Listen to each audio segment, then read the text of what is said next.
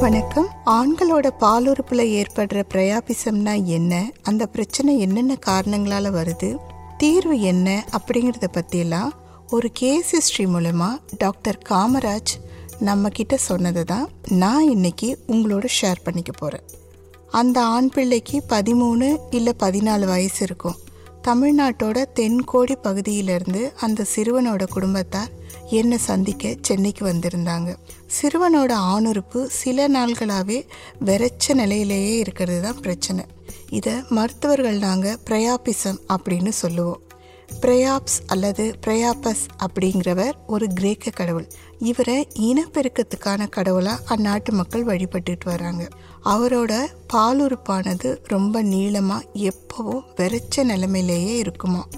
அதனால தான் ஆணுறுப்பு எப்போவும் வெறச்ச நிலைமையில் இருக்க பிரச்சனைக்கு பிரயாபிசம்னு பேர் வந்தது. இப்போ அந்த சிறுவனோட பிரச்சனைக்கு வரேன். அவங்களோட ஊர்லேயே சில மருத்துவர்களை மீட் பண்ணியிருக்காங்க. அதில் ஒரு டாக்டர் சிறுவனோட ஆணுறுப்பில் ஒரு ஊசி மருந்தை போட்டிருக்காரு. அதுக்கப்புறம் கொஞ்ச நேரம் வெறுப்புத்தன்மை குறைஞ்சிருக்கு. பிரச்சனை சரியாயிடுச்சு அப்படின்னு சிறுவனோட குடும்பத்தார் நிம்மதி பெருமூச்சு விட்ட கொஞ்ச நேரத்தில் சிறுவனோட உறுப்பில் மறுபடியும் விரைப்புத்தன்மை ஏற்பட்டிருக்கு. பயந்து போன அவங்க என்னை வந்து மீட் பண்ணாங்க. சிறுவனுக்கு சுய இன்பம் செய்யும் பழக்கம் இருக்குமோன்னு விசாரிச்சு பார்த்தேன். அப்போ தான் டீனேஜில் காலடி வச்சிருக்கான் அப்படிங்கிறதுனால இதை பற்றி அவனுக்கு எதுவுமே தெரியல. அடுத்து ஆபாச படங்கள் பார்க்குற பழக்கம் இருக்கான்னு விசாரித்தேன் அதுவும் இல்லை. வளர்ந்த ஆண்களோட உறவு வயகரா மாத்திரை அப்படின்னு அடுத்தடுத்து என்னோட விசாரணையை தொடர்ந்தேன். இப்படி எதுவுமே அந்த சிறுவனோட வாழ்க்கையில் நடக்கலை. வெறிநாய் கடித்து அதுக்கு ட்ரீட்மெண்ட் எடுத்துக்கலனாலும் இந்த மாதிரி பிரச்சனை வரும். அப்படியும் எதுவும் நடக்கலை.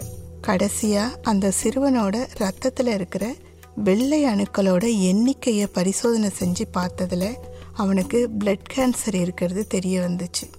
இதனாலேயும் ஆணுறுப்பு தொடர்ச்சியாக விரைப்புத்தன்மையோடவே இருக்கும்.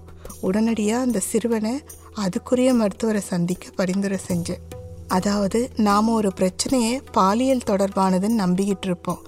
ஆனால் அது முற்றிலும் வேறொரு பிரச்சனையாகவும் இருக்கலாம். அப்படிங்கிறது தான் இந்த கேஸ் ஹிஸ்ட்ரி நமக்கு சொல்கிற நீதி அப்படின்னு முடிக்கிறார் டாக்டர் காமராஜ்.